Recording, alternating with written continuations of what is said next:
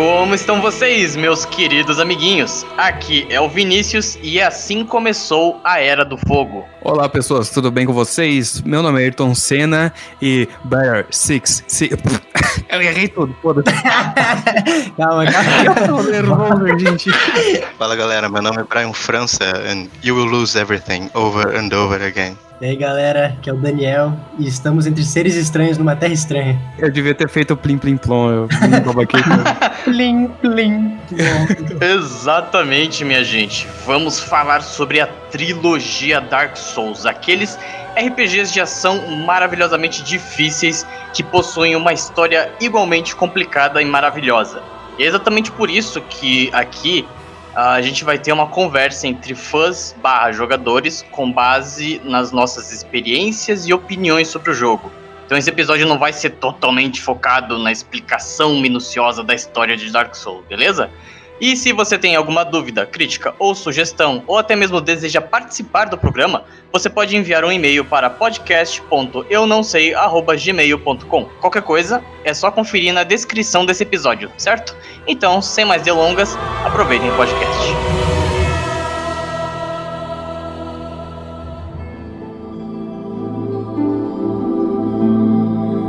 E bom, antes de tudo, eu acho que devemos falar de ambição. Por quê? Porque esse já foi o maior, o maior dilema do próprio criador da saga Souls, o queridíssimo Hidetaka Miyazaki, que teve uma vida bem complicada, né, cara? Porque assim, ele nasceu em 75 lá no Japão e ele veio de uma família bem pobre.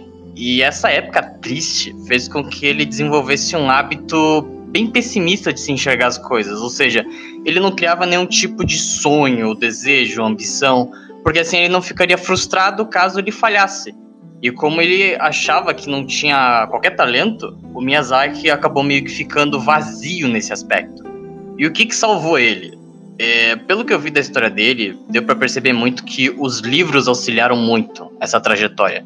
Porque tinha uma biblioteca perto da casa dele, então a leitura meio que acabou se tornando um hobby para completar esse vazio que ele tinha. E olha só como isso faz parte dos jogos que ele criou. Os livros que o Miyazaki lia eram muito complexos para a idade dele. E isso fez com que não só a mente dele se desenvolvesse mais, mas também sua criatividade. Porque ele contava, ele completava as histórias complexas que ele lia com informações que ele mesmo criava. E só para não me estender muito, mais do que eu já me estendi aqui, somente aos 29 anos que o Miyazaki realmente resolveu seguir seu sonho de desenvolver jogos, ainda que ele na época não sabia nada sobre. Mas mesmo assim ele decidiu mudar esse pessimismo dele então a From Software contratou ele e deu no que deu, né? Hoje em dia ele só é o presidente da empresa, né? Pouca coisa.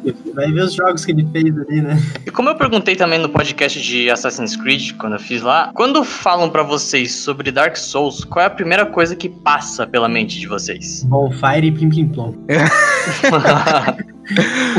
Ai, cara, é, sei lá, uns caras estranhos com card bizarro. É os Hollows. É a primeira coisa que vem na cabeça. E morte. Cara, pra mim é uma jornada extremamente tumultuosa no começo, mas que depois tudo flui como se fosse um, um rio calmo, assim. É, é isso que vem na cabeça quando eu penso Dark Souls. É porque, cara, a, a história desse jogo, é por isso que não dá para fazer um podcast com tão pouco tempo que a gente tem sobre a história inteira dos três jogos. Então, a gente meio que acabaria destrinchando aos pouquinhos uh, com o que a gente passou. E o que que fez, tipo, cada um de vocês, o que que o jogo trouxe de atrativo para vocês simplesmente amarem e ao mesmo tempo odiarem o jogo? Eu acho que pra grande maioria das pessoas é justamente a dificuldade do jogo, né? Eu, eu tenho muito disso, assim como o Ayrton, de, de gostar de jogos difíceis, de, de ter realmente aquela, aquele desafio no jogo. Ah, a gente é, é aquela dupla masoquista, sabe? Isso. Porque, cara, na verdade, eu e o Brian, a gente tem uma história bem engraçada. Hum. A gente começou a jogar, tipo, cara, eu nunca tinha visto Dark Souls na vida, assim, tipo, ah, o Brian chegou, ah, olha esse RPG aqui, cara, vamos jogar aqui que esse negócio é louco. e daí a gente foi. A gente começou a jogar ali no mouse e teclado, no blicinho. Nossa, terrível, cara, terrível. E no Dark Souls 2 tem aquela mecânica que vai abaixando sua vida, né? Você vai ficando cada vez mais hollow, né? Mais vazio por dentro. Sim. Porque você tá morrendo e morrendo e perdendo toda hora. E a gente jogando assim, de teve uma hora que eu olhei assim pra vida e, e a vida ela tava diferente. Tipo, ó, a barra de vida, ela tava diferente. Eu olhei assim, eu, cara, nossa vida tá aumentando? E daí o Brian olhou assim, cara, eu não sei. Falei, ah, eu acho que tá aumentando, cara, porque tá diferente. Aí que a gente percebeu que Dark Souls não vai nem com cuspe, cara. Ele vai no seco, assim, ó. e você só aceita. Aquele momento de dois adolescentes ingênuos jogando uma coisa que nunca tinham visto antes na vida. Mas é legal, né? A, a, a amostra dessa dificuldade, inclusive, foi o que fez a saga crescer com, com essa polêmica, né? De caramba, é tudo difícil, ah, tem que ter modo fácil, não sei o quê. E a ideia é justamente ter experiências diferentes com base no progresso igual de todo mundo. Uhum. Além da dificuldade, né, que acho que é a principal coisa que atrai o jogador de Dark Souls, né, é a temática do mundo, que assim, dá para ver muita inspiração do, do, do, do, criador do jogo de Berserk, e eu gosto de Berserk. Sim. Assim, eu, eu, comecei, na verdade, a ler Berserk por causa do Dark Souls, que era para ver da onde que ele tava tirando essas, essas inspirações, assim. E tanto que tem muita armadura e arma do jogo que é literalmente. Não vou dizer uma cópia, né? Porque é, é, mas é literalmente o que tem no, no, do Berserk. Tem, tem uma espada, né, de, de duas mãos que é tipo igual a do, do Guts, né? Exatamente. Sim, mas é, foi, foi dali, um dos, das inspirações do Miyazaki foi realmente o Berserk, que é um, um anime terrível, né? É, cara, é um mundo tão deturpado quanto o de Dark Souls, né? Sim, que é aquela ideia da o famoso Dark Fantasy. É um mundo de fantasia que não é bonitinho. É um mundo que mostra a, a ideia terrível de monstros e histórias trágicas e ao mesmo tempo com um fiozinho de esperança e tudo equilibrado nesse, nesse jogo que cada aspecto tem um, um significado maravilhoso. Né? Até a própria ideia de você morrer várias vezes vem da ideia do próprio personagem de ser um morto-vivo, porque a, a, mitologia do Dark Souls ela se baseia nesses mortos-vivos que a, a ideia é você ter essa maldição, só que você tem que ter um propósito. E enquanto você tiver um propósito, você vai, é, você não vai se tornar um hollow, né? Que é esse vazio, que é só um bicho, um, um zumbizão primitivo mesmo. E é com base nesse propósito que você permanece até a sua jornada final, que é repleta de um bicho mais feio que o outro, né? Isso é muito do Berserk mesmo, que o próprio personagem principal do Berserk ele é marcado e, e ele tem que seguir um propósito dele, que ele mesmo colocou na cabeça que tem que fazer aquilo. Uhum. E ele vai lutando contra qualquer adversidade que aparece na frente dele. É literalmente tipo, isso que é o, Chosen do, Dark Souls. Exato. Ele, ele é meio um cara, um cara, muito perseverante. É aí que você vê a, a ideia da inspiração, né, do, do, Miyazaki. Que ele não. Ele puxou coisa da vida dele, mas também do, do conteúdo que ele consumia e, e produziu essa essa pérola dividida em três jogos maravilhosos. Vocês jogavam, vocês jogaram, todos aqui jogaram os três jogos, certo? Uhum. Qual é o favorito de vocês? Eu não sei, cara. Mas se fosse para pegar um para jogar, cara, você só pode jogar e seguir pro resto da sua vida, eu pegaria o dois. O dois? Por quê? Porque foi o primeiro que eu joguei e tem alguma coisa assim desse esse Dark Fantasy, só que esse o Dark Fantasy do Dark Souls 2, você vê que ele é é triste, tá tipo, tá tudo destruído e tipo, nada é como era nos dias de glória de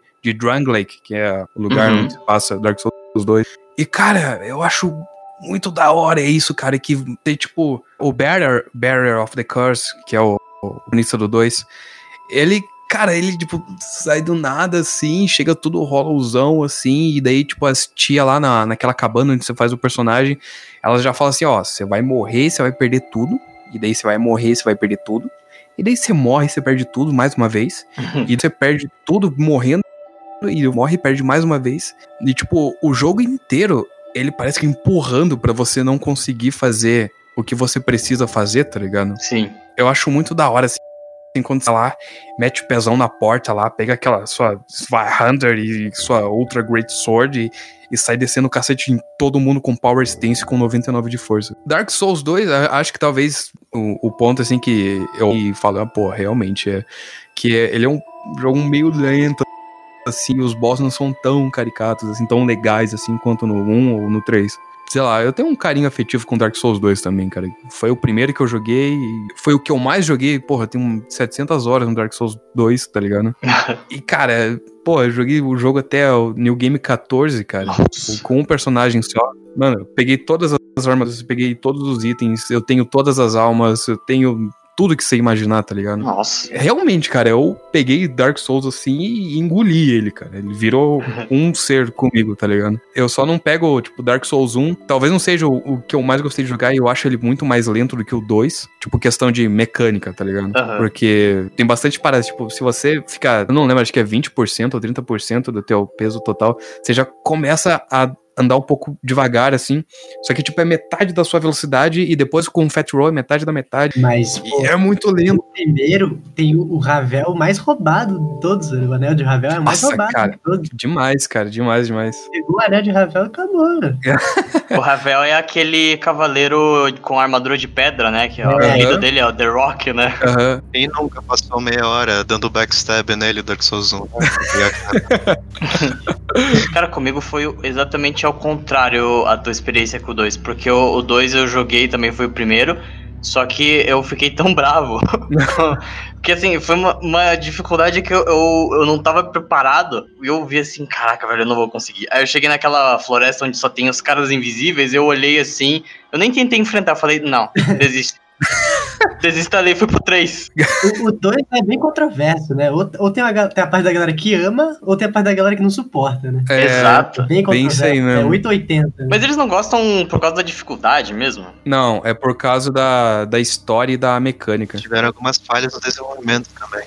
A história não tem, não tem muito link com o 1 e o 3 ali. A única coisa realmente que eu não gosto do 2 é ele degustar o Estus. Ah, nossa, isso é irritante. disso. Ele bebe com uma gostosura aquele Estus. que, Ele, cara, ele cheirinho que- igual no vinho, tá ligado? Hum, hum, hum. Estos, estos 12 anos. amadeirado. Hum, É, Hum. Amarelinho. Famoso Yakult medieval.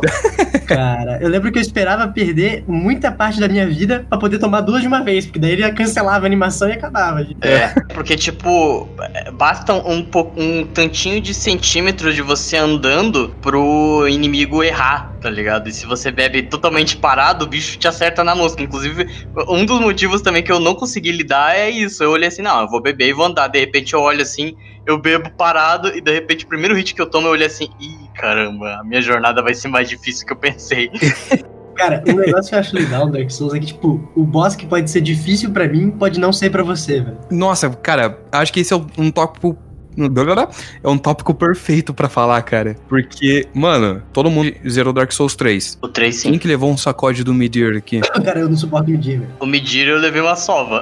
Eu não suporto o Medir. Pra mim, ele é o pior que tem, velho. Eu tava conversando sobre isso com o Ayrton ontem. Que eu, o Medir, ele me espancou, cara. Nossa, Não, eu demorei. mas, cara, Eu morri umas 15 vezes pra ele. E o Ayrton morreu- matou ele na segunda vez depois Cara, sério, eu matei ele na segunda vez. Foi decepcionante. Na segunda vez, Eu juro, cara, eu juro por tudo na minha vida, cara. Eu juro que eu matei ele na segunda tentativa, cara. não é possível. Tu pegou ele num RNG muito bom, velho. Não, é Não, possível. não. Não, sério, cara. Não é possível. Eu, eu, tava, eu tava num hype, cara. Eu tava num nível de hype maluco, cara.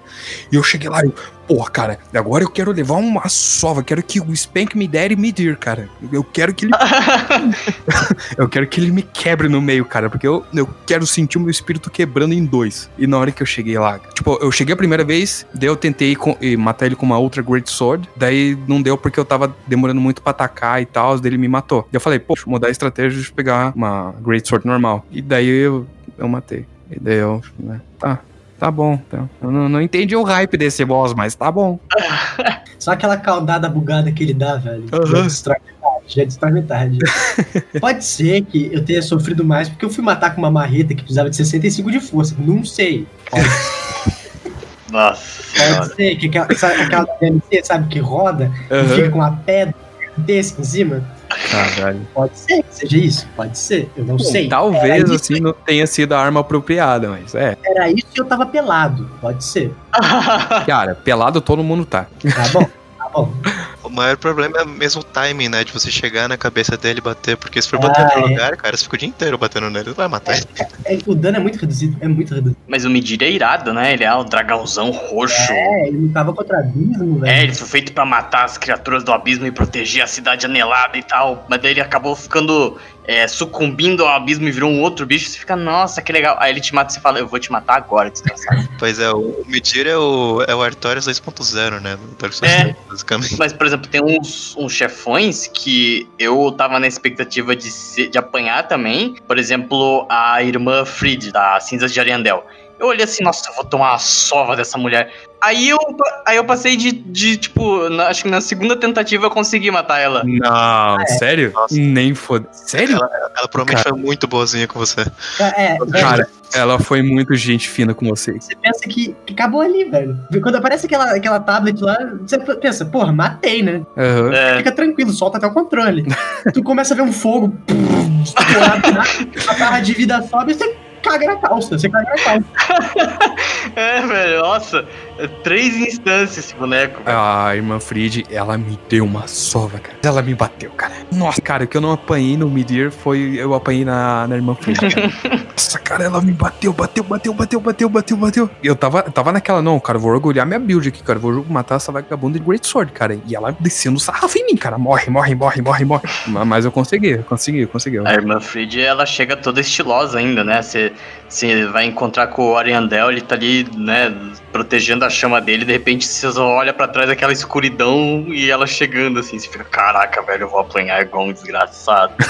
você bate nela e o Ariandel fica bravo, se levanta e tá os dois te batendo e de repente você mata os dois, vem aquela ideia da profecia, né? Porque a história dessa DLC é a profecia de que os quando tiver dois inacesos nesse mundo pintado, é o que vai acabar completamente com essa com esse mundo. Uhum. E a irmã Fried não quer isso, né? Ela e o Oriandel não querem acabar com esse mundo pintado, mas daí você chega e acaba com os planos dela e ela fica, não, eu vou humilhar você agora pra você sair daqui. Ela me humilhou, cara. Na verdade, é difícil contar os boss que não me humilharam. É um pouco difícil contar os que não me humilharam. É, especialmente na primeira jogatina quando você não tem noção nenhuma de onde ir, né? Na primeira jogatina, eu passei cocô no teto.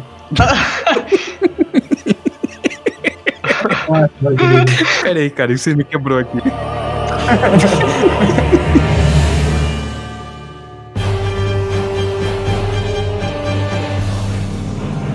Do primeiro Dark Souls, qual foi o chefão que mais, vocês mais apanharam? Do primeiro? Primeiro não apanhei muito, não. Porque- É porque assim, eu joguei, eu joguei meio errado, né? Eu joguei o 3, o 2 e o 1. Ué, foi em ordem decrescente. É. Eu, eu, fui, eu fui errado pelo meio, eu joguei o 2, 1 e o 13. é, eu, eu também fui nessa ordem. Um que falam que apanham bastante é o, é o Smaug Wormstein, eu destruí na primeira lá, velho. Mas é, isso, isso também aconteceu comigo, eu achei muito É. engraçado. Eu ouvi É. todo mundo dizendo que ia ser um boss super difícil, eu fui lá e matei os dois de primeira. eu fui lá, É, o meu medir é o, é o, o Warnstein de vocês. Mas acho que parte disso tem a ver de a gente ter jogado o 2 primeiro, porque o 2, pois é. em termos de mecânica, ele é um pouco mais complicado que o 1. Em termos de esquiva, assim. Eu acho que o mais demorei pra matar foi o Wimp, mas é porque eu fiquei tentando dar parry nele. Cara, aí é uma boa pergunta, na real. Porque o, o Ornstein e o Smog eu matei com algumas tentativas, mas não foi tipo. Cocô, no, cocô no teto. Não, não, não, tá ligado? Aham. Talvez. Se for Game Plus, é o Artorias. né? Ah, mas o Artorias é um pouco chato. né? Você entra na sala dele, ele já tá louco, ele já tá matando o cara. daí você entra na sala dele assim, daí ele olha pra trás assim, tá você lá, cara. E daí ele joga o corpo em você, mano. Na, na hora da vontade de você turn back, tipo, e, e- e ir pela Fog Gate de novo, tá ligado? O Artorias, o moveset dele me lembra muito do Gael, velho, do, do 3 lá. Inclusive eles repetem, né? O, porque ele- é, os dois tacam corpos em você, né? E daí. É verdade, cara. Aham. E, e os dois, e os dois são bichos que você não quer matar depois que você conhece a história, né? Porque você É, lembra, pô, os dois são uns caras mó maneiro, velho, que triste. Gael é gente boa, é gente boa. Né. E no 2, o, o chefão mais difícil do 2 pra vocês. Pô, cara, eu vou apostar aqui que todo mundo foi nice que passaram o fome. meu é, o meu é o Film Night. Film Night. Cara, eu não tive tanta dificuldade no filme Night, mas bizonhamente eu levei uma surra do Smelter Demon, o primeiro. O quê? Sim, cara, eu, eu morri muito pra ele, porque eu ainda tava aprendendo a jogar e eu tava fazendo umas coisas muito sem noção. Dando dodge errado. Ele me jogava pra um lado, eu jogava pro outro. Eu, eu dava um dodge um, um centímetro pro lado errado, ele me acertava esperando a cara e eu não ia cara. É o Blue Smelter Demon ou é o padrão? O padrão, o primeirinho mesmo. O quê? Pô, cara, de verdade. Nossa, no azul eu apanhei, viu? Vou falar, no azul. No- o Smelter Demon eu levei uma sova dele, o vermelho. Só que o azul, o azul foi tranquilo. O problema é chegar até ele, tá ligado? Sim. Nossa, cara, eu apanhei, velho. É terrível o caminho até chegar ao, Demon 2.0. Cara, pra vocês terem noção, o trauma foi tão grande com o Dark Souls 2 que eu nem me lembro dos chefes que eu enfrentei, cara. Eu só, eu só consigo lembrar que o mais difícil foi um, um cavaleiro vermelho. Que Ah, bem no começo, eu acho. é bem no começo mesmo, pra você ver como eu progredi bastante. Tipo, pra chegar ali, você já tinha que passar por aqueles cavaleiros gigantes. No, no percurso no percurso fininho pra você Nossa, chegar lá. você tá falando do Dragon Rider? Isso. É, é o primeiro boss. assim. É, Caralho. esse é o nível. Dá pra você matar ele atirando com uma besta nele. Dá Cara, dá pra você matar ele sem encostar nele, velho. pra você matar ele antes de entrar na boss fight com ele. Sim, sim. Dá pra você derrubar ele da arena também. É. Você conta, ah, conta sete passos e rola na diagonal pra direita. É batata. Parece que ele sabia disso antes que eu, porque ele me derrubava sempre.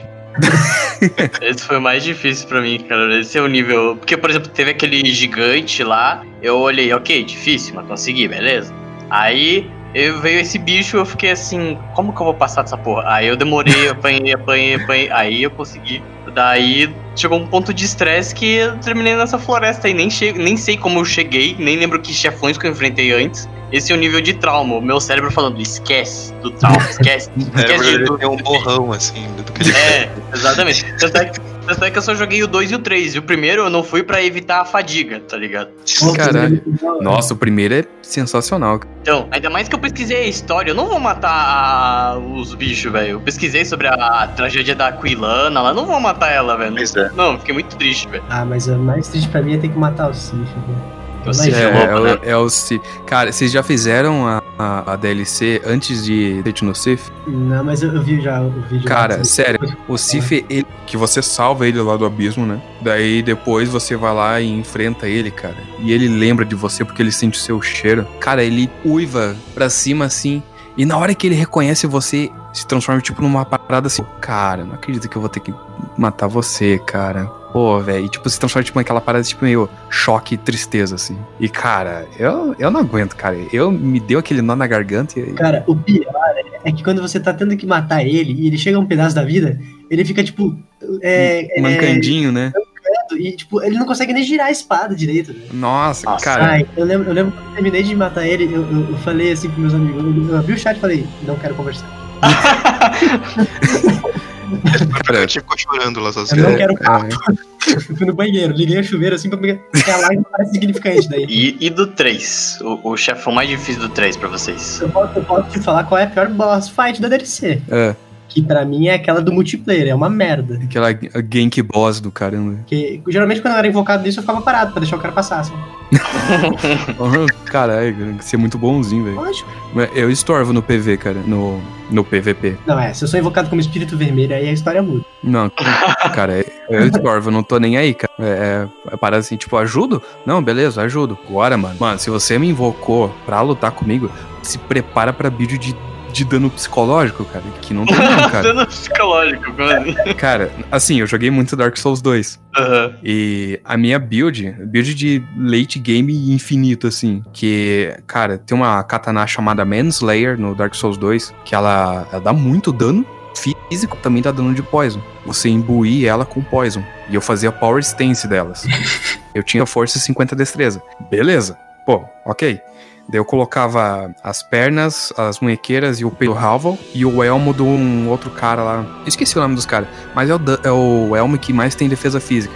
Então, cara, eu era tipo um monstro gigante. Menos contra a magia, né? Contra a magia eu morria. Então era Toxic e Poison e dano igual um maluco e eu não levo dano físico. Então, da Parry, que é um saco fazer isso no PVP do Dark Souls, ou você realmente, cara, eu, eu vou ter que me ajoelhar perante você, cara, porque aqui é o, é o bagulho, cara. Aqui eu, eu entro pra brincar, pia, entro pra ganhar mesmo, pia. O meu combo, o meu combo no, do, do PVP já era um pouco. Era Big Pimp, velho. Assim, eu usava essa marreta aqui, ó, do Ledos, né? Do PVP. Aham. Eu, eu ficava full Ravel. Nossa. E isso quando eu não tava usando Smaug com Double Smaug Hammer. Nossa. E eu- era só isso. Eu não ficava usando bomba, não ficava usando nada.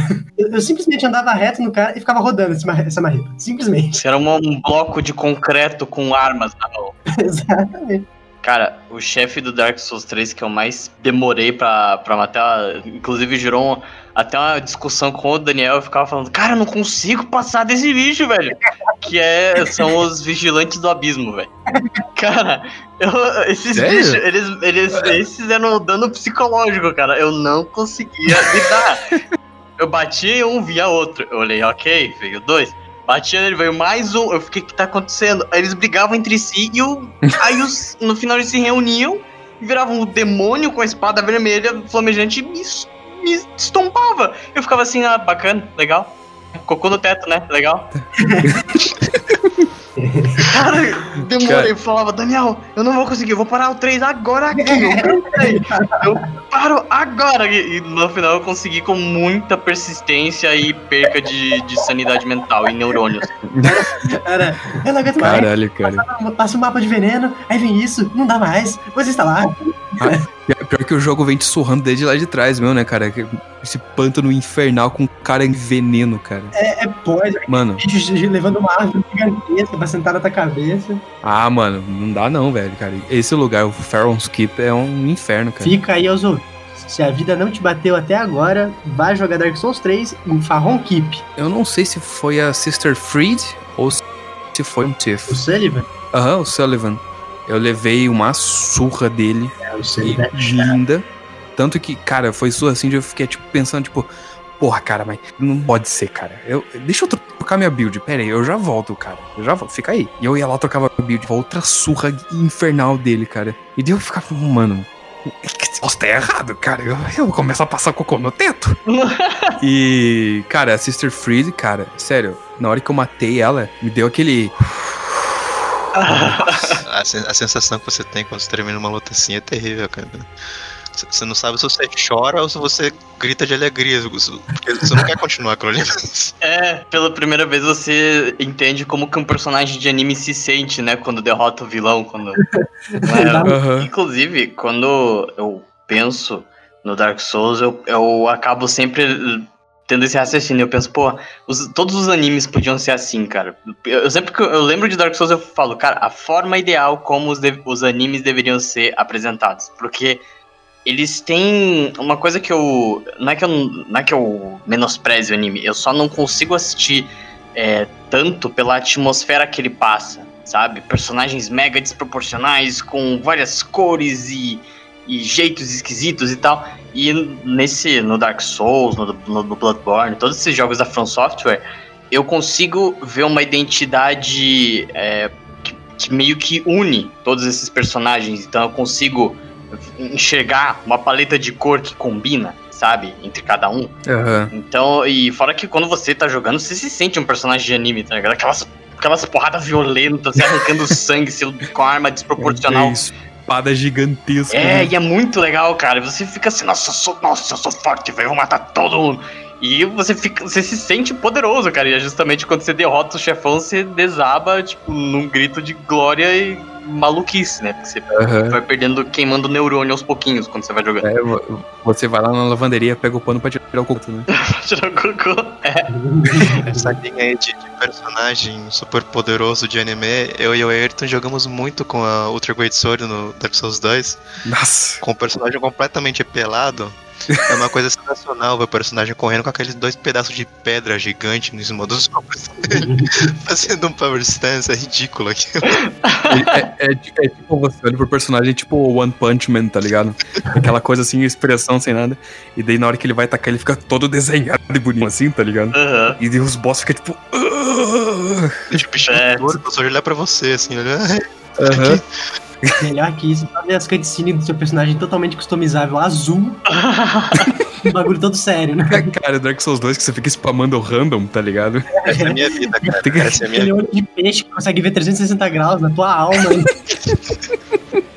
Tem um tanto de vídeo, né, no YouTube do cara fazendo o Lord Farquaad do Shrek no Dark Cara, Souls. esse é bom, hein? Tem um, um canal que faz caridade para é, Médicos Sem Fronteiras lá nos Estados Unidos. O cara ele fez speedrun de Dark Souls 3, só que ele customizou o personagem pra ficar igual a Fiona.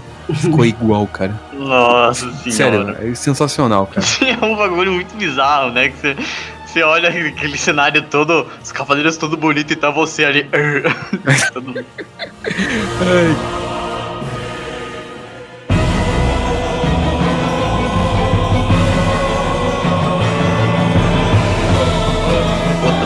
aspecto de anime que torna ainda mais irada a experiência é a música, né, cara? Ah, Nossa, cara, quando você chega no Dark Souls 1, cara, e vem e cai o Taurus Demon, cara, que ele vem de.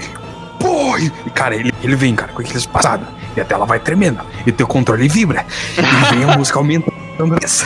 E daí ele vem, cara, e pô! E você morre. E daí você fica tipo, caralho, velho, porra! A música, ela parece que eu pelo menos sentia muito isso jogando. É, não tanto o 2, porque eu tava ocupado demais apanhando e ficando surdo com, com tanto de pancada que tomava. Mas no 3, eu percebia muito isso, que às vezes o personagem, quando ele era meio mal, assim, meio maléfico, vilãozão mesmo, tocava uma música terrível. Ou quando era um monstro muito, muito grotesco, tocava uma música pesada. Quando é um personagem meio trágico, a música é mais melancólica pra meio que você apreciar o chefão antes de você matar ele. Eu pelo menos sentia isso quando eu... Plim, plim, plom. cara, É, exato, é, o, plim, o famoso Plim Plim Plom, né, que... qual é, a, a SP de boss preferida de vocês? Eu não, não faço ideia de como é a trilha sonora do 3, porque eu, pô, eu tô jogando, eu tô ali, tá ligado? Não? Só que, cara, eu, eu escuto a. tá tão distante, tão fosca, tá ligado? Uhum. Eu não sei, cara. Não que não seja boa. É muito da hora, tá ligado? Tipo, acho que a única música que eu realmente prestei atenção, tipo, eu fiquei tipo, nossa, essa música tá me absorvendo, cara. Tá, o bagulho tá foda. Que foi o Soul of Cinder, que é a música do Final Boss. Ah, sim. Eu fiquei lutando com ele. No- Cara, levei um cacete dele também. fiquei lutando com ele. E daí, pá, de, cara, veio a segunda fase dele, assim. Eu realmente não tava esperando que ele veio. Plim, pum, eu fiquei tipo, caralho, velho. O cara tá, puta, ele tá usando a alma do ruim e ele vai me dar um cacete. E ele me deu um cacete. A trilha sonora do 3 marcou bastante. Eu achei ela muito bem definida nos bosses, cara. É muito boa, né? Um- o primeiro boss que eu percebi com peso, assim, a trilha sonora foi a Dancer of the Boreal Valley, cara. Quando aquela é uma música muito calma tocando ao fundo, assim, e combina muito com o boss, cara. É sensacional a atmosfera que aquela música cria. Combina, cara. Você, bem lembrado, você falou da, da dançarina, tem um vídeo, eu vou deixar várias playlists aqui na, na descrição do, do episódio. Tem um vídeo da, do canal Game Theorist que fala sobre a, o ritmo da música com, as, com os chefões do, do Dark Souls 3. E ele fala especificamente da dançarina. Porque vocês aí, entendidos de música, vão saber melhor. Eu fiquei um pouquinho boiando nesse episódio, mas pelo que eu entendi do ritmo é mais ou menos isso. Que os chefões, por exemplo, os vigilantes do abismo, eles vão. O ataque deles é um, dois, três, quatro. É assim que eles atacam. E a dançarina, ela, ela é três quartos, se não me engano. Pra quem entende de música, é, é diferente, sabe? Uhum. Então ela, ela tem essa um, dois, três, um, dois, três, e daí corta, daí ela ataca. E, tipo, pelo que mostra, assim, por isso que ela é um pouco mais difícil na hora de, ata- de atacar. Porque ela tem também um, um jeito que ela anda e ataca que o jogador meio que fica.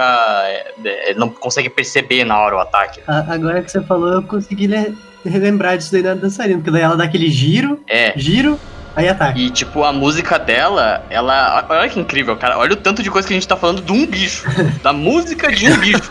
É. A música da dançarina, ela é- são três instâncias é, escondidas. O, o- o monstro ele não declara que ele tem três instâncias, é a música que vai definindo, porque ela vai bem calminha mesmo, porque mostra ela chegando, meio que contemplando você, andando na tua direção. Aí você começa a bater nela, aí ela começa a, a puxar outra adaga, e daí a música começa a acelerar um pouquinho mais, até no final ela começa a dar aqueles pirocópteros gigantes na tua direção, sem parar. E são justamente modos que ela ataca, só que escondidos através da música dela, cara. Olha que espetacular que é a forma com que os caras desenvolvem ó, os personagens, velho. É incrível. Essa, essa separação entre as fases deles com, as- com a música é absolutamente sensacional, cara. A atenção aos, aos detalhes que os caras dão cada detalhezinho pequeno da música pra colocar com a movimentação dos bosses. Sim. De todos os Dark Souls, eu não sei porquê, gente. Não me julguem. Me desculpe. Eu sou ser humano, também erro. Mas o Dark Souls 3 foi o que menos me chamou a atenção. Banido. Tipo, de todos. Barra ban, né? Barra Kik não gosta de Dark Souls 3. Tipo, eu, assim, eu gosto, eu adoro jogar Dark Souls. O 1, meu Deus, cara, eu fiz cada build ridículo e, meu Deus. E o 12 eu já falei também, já, co- como que foi minha trajetória. Mas o 3 foi tipo, ah, Você sentiu um ar de repetição no, nesse terceiro? nossa, demais, cara. Mas, mas, tipo, não porque, ah, Dark Souls 3, não, eu devia ter acabado no 2. Talvez, assim, tipo, a parada, tipo, cara, eu senti uma falta gigantesca de originalidade na questão de localização, sei lá, tipo, ah, mas porque a gente tá em Lodran e tal, assim, ah, mas, cara, mas, cara, não, velho. Meio linear. assim. Também isso, mas é tipo, é, é tão Dark Souls 1 olha, que, tipo, ah, Mas espera aí, eu tenho, eu tenho objeção quanto a isso. O, o motivo de ser assim é porque o mundo tá acabando. Todos os mundos convergem em Lordan. Sim. Como o mundo tá acabando, é por isso que tudo parece mais perto, tudo parece igual. Como a vida útil da, da chama tá chegando ao fim, as coisas estão se aproximando. Exato. Então é por isso que você tem essa sensação de que é, é a mesma coisa do 1. Porque no 1 o que você tinha ali era o renascimento da chama, né? Com, depois que o Win deu a sua própria vida pra manter a chama acesa. aham, No 1 a gente chega no- ao final do ciclo, do, do terceiro jogo, né? Nós chegamos ao final do ciclo. uhum. Então tudo volta como era antes, basicamente. Até nós chegarmos à, à era da escuridão. Exato. Não é por causa. Não, não é por causa de lore, cara. Sei lá, é, é só. é, eu não sei. Sabe quando você tá esperando que o jogo ele joga aquele gancho assim e pega você pelo pescoço e você entra no jogo? Aham. É uma questão de feeling que você teve ali com o jogo. É, é, tipo, eu acho que só faltou esse gancho, cara. Eu tava jogando, eu gostei do jogo, achei muito da hora. O Weapon Art, pô, super da hora. E, pô, o jogo tá bonito mesmo, cara. Na hora que você chega lá no Erithel, cara, é lindo o lugar, cara. Pô, toda aquela neve, o castelo, pô, super da hora. Só que, cara, tá muito foda, cara. Mas tem alguma coisa que eu não me conectar com esse jogo, cara. Eu acho que essa foi a minha experiência com Dark Souls 3. Eu adorei, mas ele não me pegou assim, tá ligado? Não me deu um abraço. Eu já tenho um lugar especial, porque foi o primeiro que eu joguei. É, eu também eu, eu acabei gostando do 3 por causa da, da história. É. Que a- o mundo tá virando cinzas e é justamente essas cinzas que vão governar o, o, o mundo daqui em diante, cara. E é. Mas acho que, eu acho que, pelo que me parece, Ayrton, você tá falando como é, em questão de gameplay. Pelo menos é o que me parece, sabe? Você não vê a novidade na gameplay do, do negócio. É, eu vou ter que jogar de novo, gente. Vai, vai. Tente prestar mais atenção aos detalhes da história e, sabe, abrace mais os personagens que você vai ver que é um jogo sensacional, cara. Banido. Exilado passando. Exilado passando. é que só cinza que não vale nada aqui, sai. Coloca uma faixa, bandido.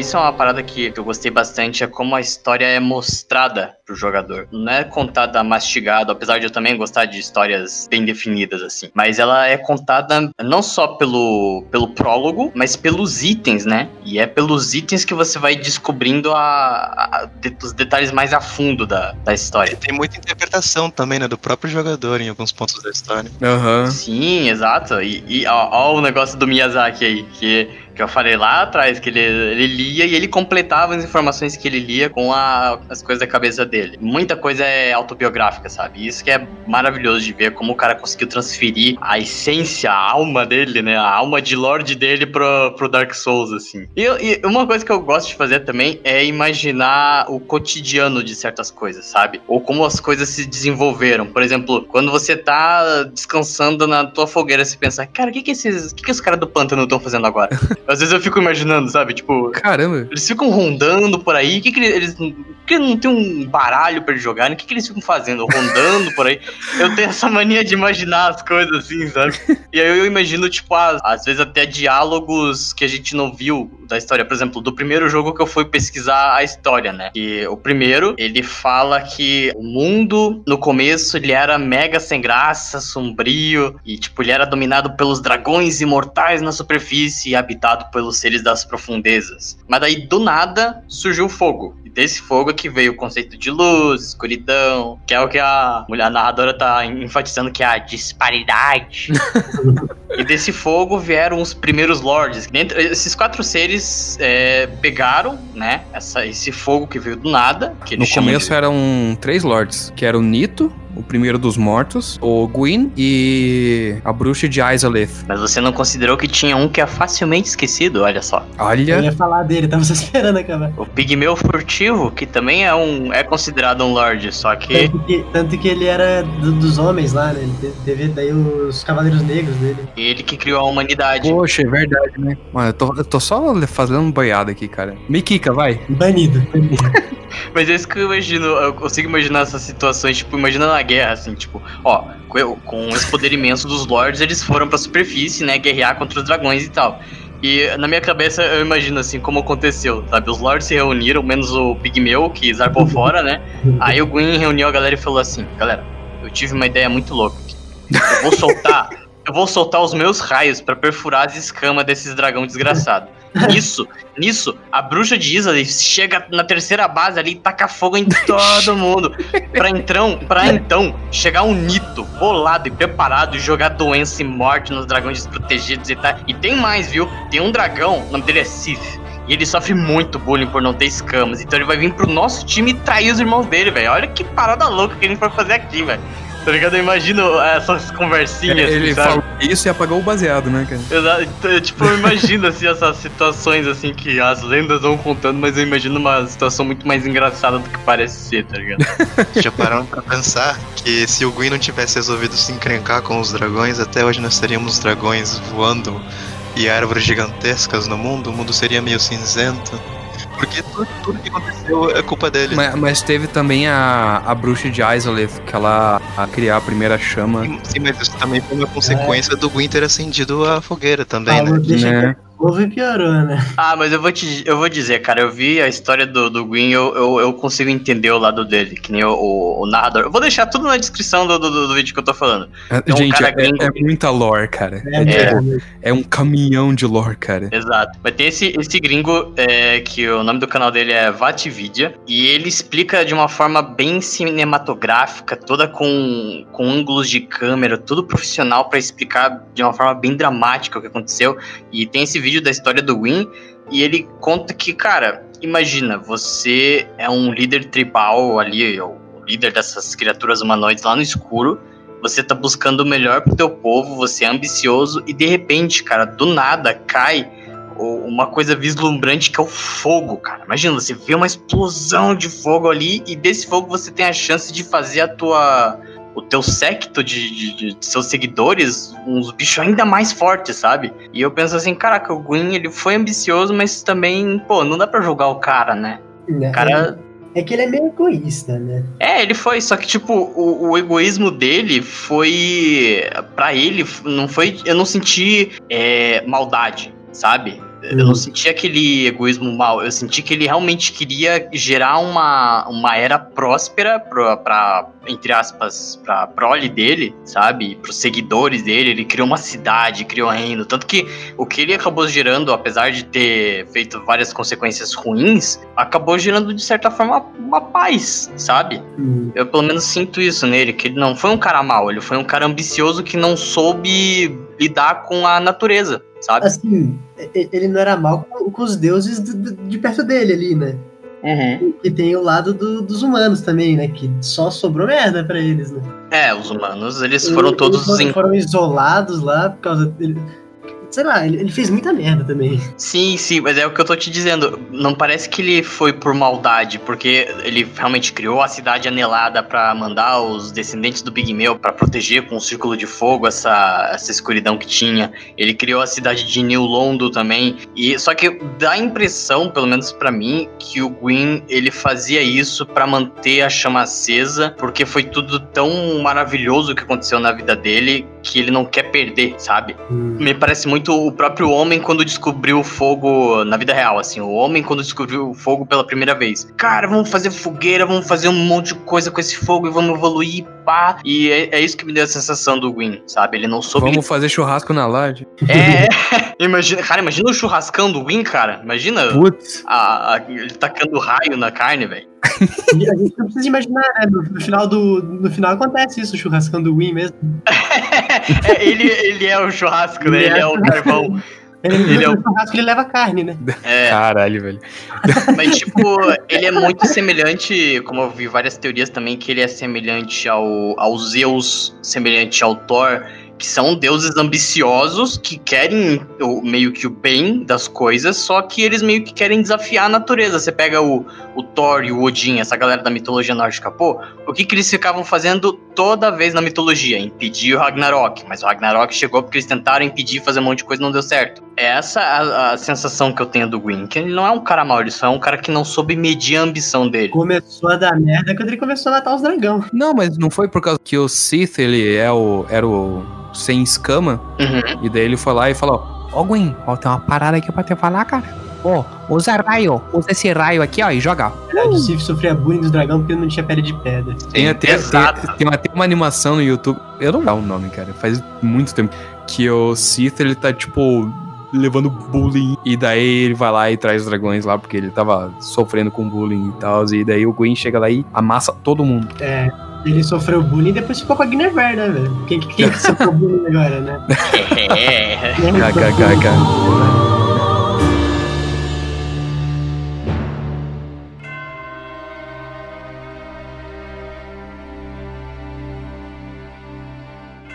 Agora falando, agora que a gente tá meio que entrando nesse âmbito de história, qual pra vocês é a história mais que mais cativou vocês? Eu acho que a primeira, mas com o final do Dark Lord. O final do Dark Lord do terceiro, né? Do 1, do 1. Do um. Do- do- Do, ah, por quê? Porque, tipo, você mata o Gwyn lá, você dá um.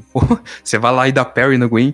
você mata ele, pá. E daí você pode Link the Flame ou, sai ou sair fora, tá ligado? Viver com a serpente gigante lá. Uhum. Tanto que no 2 também, o meu final preferido é sair fora da sala, tá ligado? Tipo, ah, vai se repetir tudo de novo? Vai, né? Deixa essa merda apagar. No 3 eu gosto daquele que você rouba a chama, velho. Daí você que cria tua própria era lá, né? É, cara, é você criar sua própria. Acho que isso que é a parada. Porque, tipo, mano, eu posso ser o Chosen Undead, o Bearer of the Curse, ou o. Mano, mas, cara, eu que vou fazer minha parada. Eu levei tanto sacode da irmã Fried, cara, pra acender chão. Mano, dá licença, cara. Mas tem um probleminha com isso aí, porque a chama já tava no final. Mano, deixa pra. A chama já tava no final, aquilo não ia adiantar muita coisa, só tava demorando mais pra acontecer o inevitável, porque o, o final verdadeiro é que a chama se apaga. É? Sim, sim. Mas, tipo, em específico, de histórias de personagens em específico que Eu vocês. vou falar então da do Rei Sem Nome. Do Rei Sem Nome? É, também é boa. Ele discordava do, do Gwyn, né, sobre esse lance de... Assim, ele, ele caçava os dragões. Aham. Mas em algum momento ele, ele começou a, a se questionar sobre isso. E nesse momento que ele foi questionar o, o próprio pai sobre isso, ele simplesmente foi banido da família. Que nem o Ayrton- o Ayrton vai ser banido por não gostar do Dark Souls 3. É verdade. Cala a boca. Assim, ele foi banido da família, ele perdeu o direito de imagem, todas as imagens dele do reino foram destruídas, perdeu o direito do seu nome, todos os registros de nome dele foram destruídos. Foi cancelado, né? Ele foi cancelado. pelo Foi cancelado, né? E ele foi, foi viver então no Pico do Arquidragão, né? E daí lá ele conseguiria viver com as criaturas que ele antes matava, né? Aham. E nisso, ele tinha lá o. Tinha o Ornstein, o. Tinha até o cara lá do 2 que tinha armadura de matador de dragões, né? Eles foram buscar o Rei Sem Nome. Eu não lembro o que, que tava acontecendo ao certo e do porquê que eles foram buscar o Rei Sem Nome. É porque aí são, aí são duas teorias, né? Que o Ornstein ele voltou pro, pro Rei Sem Nome. Tem umas teorias que dizem que ele foi pra matar, porque ele cansou de esperar, e outras que ele é foi tão leal que ele era tão amigo do, desse cara que ele realmente foi pra servir, né? São duas teorias decorrentes aí. Tanto você encontra a armadura do, do matador de dragões lá, tanto lá perto. É. também. Então, pô, tem a lore do Artorias que eu acho muito da hora, eu acho muito honrosa, sabe? Sim. O Artorias, ele, pô, super honrado, pô, vou salvar sua parada aqui, ó.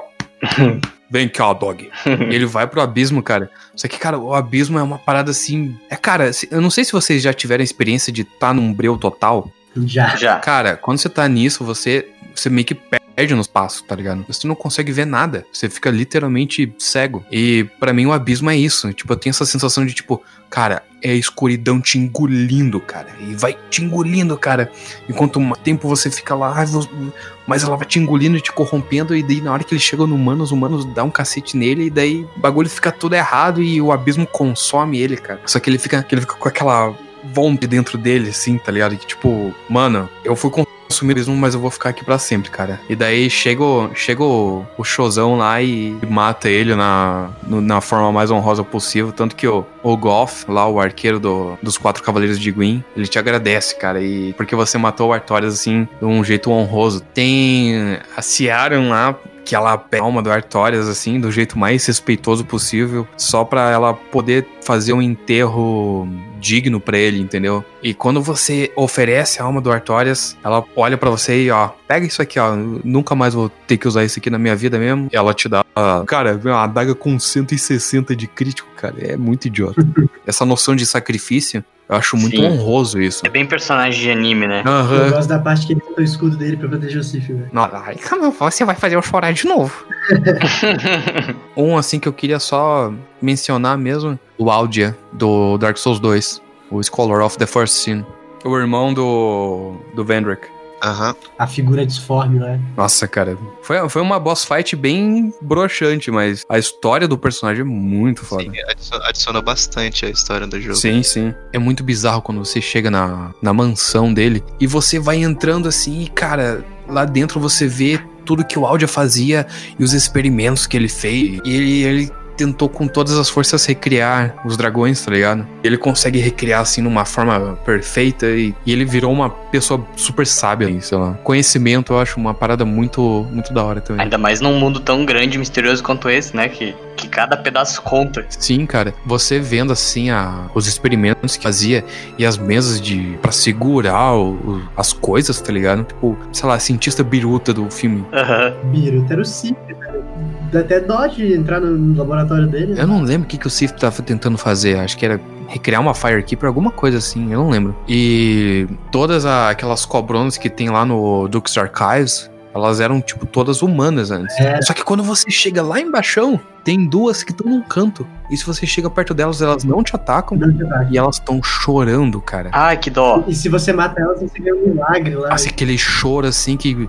Mano, eu não tenho mais força para chorar de tanto que eu tô chorando de lamento e tristeza. Entendeu? Você sente isso e você tem vontade de assistir de férias com ele, só pra uh, pegar um mundano, sabe? Pegar algo sujo e podre pra assistir, pra você sumir com esse niilismo desgraçado da cabeça, velho. Medo Gale, porque lá está a querida do Gale em seu mundo pintado que está apodrecendo, vendo aquilo, né? Ele não, ele não quer mais aquilo e tem aquela pequena garotinha que vai pintar o um mundo novo. Mas para isso nós temos aquela profecia que a menina precisa ver antes fogo, não é mesmo? Sim. Então Gale sai em sua, em sua heróica jornada para encontrar o Ashen One, para que isso possa acontecer. Depois que isso acontece, ele precisa de mais um item, um item importantíssimo, a Dark Souls, para a menina poder usar como tinta. Então, o que leva ao Gale a ter uma jornada incrível, né, de até o fim do mundo, basicamente, onde ele encontra o, os pigmeus. Quando ele percebe que, que não tem como ele usar aquilo que ele vê, ele acaba matando os pigmeus. Agora, o que levou ele a fazer aquilo foi loucura ou foi um ato de que ele sabia que né, no final o Ashen One iria encontrar ele pegar aquilo dele? A gente não sabe, não tem certeza assim. É uma coisa mais para deduzir, né? Mas eu prefiro acreditar que ele sabia que o Ashen One iria chegar lá, ver aquilo e conseguir pegar, né, a Dark Souls do, do sangue do, do Gale retornar para para nossa pequena garotinha para que ela pudesse pintar o mundo de novo, bonito e como ela diz um mundo gentil. Isso. E cara, a jornada dele para mim é simplesmente sensacional, esse esse ato de altruísmo dele de até o final, a gente não tem muita certeza de onde ele veio, né? Mas parece que o Gale ele era um soldado lá de antigamente, de umas guerras super antigas, antes mesmo de, de Washington existir, provavelmente e termina nessa coisa um tanto quanto triste, né? Termina como começou, né? Com a, com a alma escura. Porque o, o Gael, ele é um que eles chamam de cavaleiro escravo, né? Ele serve um senhor, como ele é um morto-vivo, ele precisa dessa motivação para não se tornar um vazio. E a motivação dele é, é servir. Cara, eu, eu me lembro de ter visto nesse canal desse gringo também, né? Que O cara era tão antigo que ele sabia uns milagres que nem os próprios clérigos lá de Lord não sabiam, cara. Né? E pensa numa, numa trajetória tão grande pro cara só no final realmente se tornar um, um, um monstro para você ter que matar, né? Parece a, a grande tragédia de, da grande maioria dos personagens da Dark Souls é essa, né? Você tentar ser um herói para no final se tornar um monstro. Mas no final das contas, a monstruosidade dele, é, no final, acabou servindo um propósito maior, né? Sim, com certeza. E é legal a teoria de que o mundo que a menina tá pintando, porque a teoria é. Ah, Porque assim. O, a ideia dos mundos pintados é, pelo menos, a- a- o que eles querem é acabar com esse ciclo, né? De, ah, escuro, fogo, escuro, fogo. E o mundo pintado, eles olham assim, mano, chega isso aqui, vamos fugir desse mundo, vamos criar um mundo novo, completo, tipo Thanos, assim. É, um mundo novo, completamente saudável, né? E a ideia dela é um mundo gentil e escuro e, e cinza. Só que eu vi a teoria de que eles falam que o mundo novo seria o mundo de Bloodborne, né? é porque ela fala que ela vai pintar, tipo, um mundo um pouco mais. Ela, ela dá literalmente a descrição do mundo que é o Bloodborne, assim. É cinza, só que o problema é isso, gentil. E se tem uma coisa que eu sei que o mundo de Bloodborne não é, é gentil. gentil. Errou aí, né, cara? Eu devia ter falado, vou criar um mundo mais desgraçado ainda, velho. O que me cativou nesse jogo são as coisas simples se mostrando, que nem a descrição dos itens, contar os pedacinhos da história que você vai juntando, as coisas que você vai vendo tanto em detonados ou em vídeos de lore, que eles vão contando, ó, você vê um pedacinho de uma vasilha que antes representava aquele, aquele reino. Esses detalhezinhos me, me chamam muita atenção e, ao mesmo tempo, a, certos conceitos, por exemplo, a ideia de luz e escuridão, né? A disparidade, ela é bem nítida em todos os jogos. Só que existe a disparidade da disparidade, ou seja, existe o escuro, só que o escuro tem o escuro bom e o escuro ruim, né? O escuro ruim, que é aquele abismo que te engolfa e consome toda a tua insanidade, né? E tem o escuro bom, que é esse mundo gentil, é essa era das trevas que o teu personagem talvez queira construir. E tem a disparidade da luz, né? Que é aquela luz boa, que é a ideia do Gwyn, né? De não, vamos nos tornar grandes e a nossa ambição vai nos tornar cada vez mais fortes e a luz vai tornar um mundo de paz e tal. E tem a luz ruim, que é aquela ideia da ilusão, né? Hum, que você vê muito nas serpentes primordiais, que elas tentam enganar e colocar sementes de ideias na, na mente de cada pessoa. Tanto que você vê no Dark Souls 1, quando você vai seguindo a, aquela serpente, entre aspas, boa, né? Se você mete uma flecha na cara da, da Guinevere lá, você vê que ela era uma ilusão. é. E é uma amostra da, da luz ruim, né? Que não só a ilusão, mas também a ideia da ambição exagerada, que é o que o Gwyn acabou fazendo, que se tornou um inquisidor maluco e, e quis estender a chama porque queria. E esses conceitos pequenos e tangíveis, inclusive, né? O escuro é tangível, a luz é tangível, a ideia de alma, as almas não, não é só um conceito filosófico, não tem um debate se a alma existe. Ela existe. Você consegue ver um corpo morrendo e você absorvendo a alma dessa pessoa e você consegue manipular. E são esses conceitos que para o mundo real são apenas ideias. É muito legal você ver isso sendo aplicado num jogo como uma ideia fixa, sabe? Ó, como seria o mundo se existisse isso aqui? E daí você explora. Isso eu acho uma, uma coisa genial. E é claro, eles transferem a, a, a ideia tangível para nós, que é a ideia do cocô no teto. né?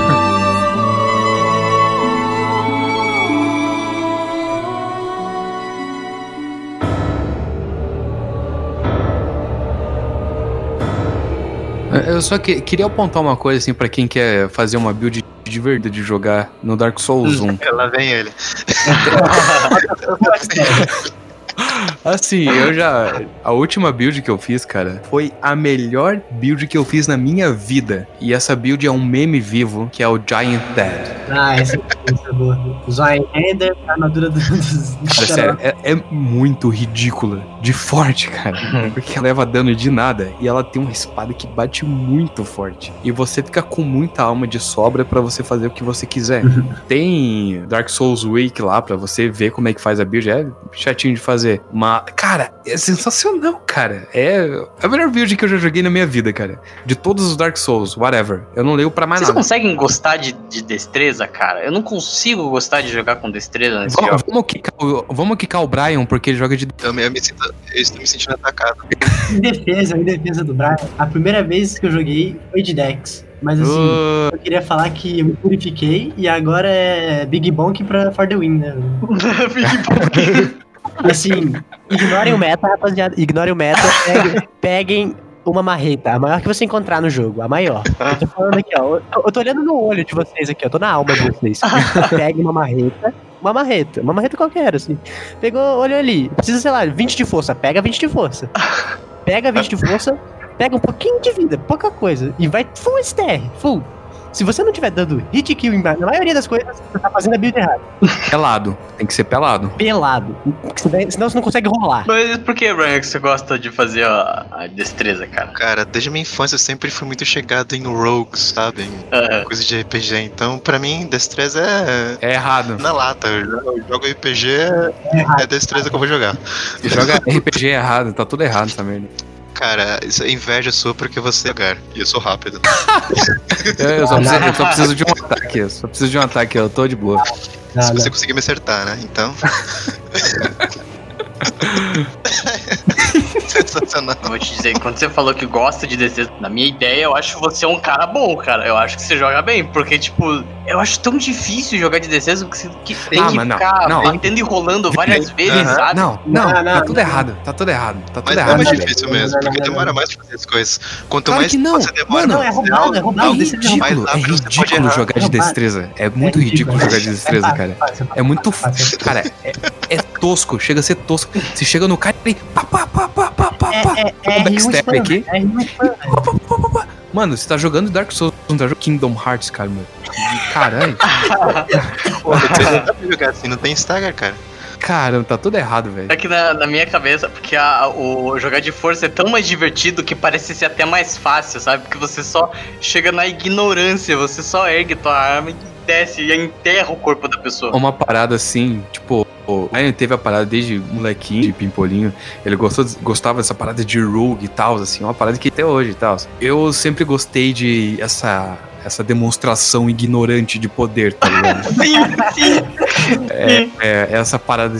Deixa eu virar Super Saiyajin 72 aqui pra te descer o cacete. Eu acho legal essa ignorant display of power.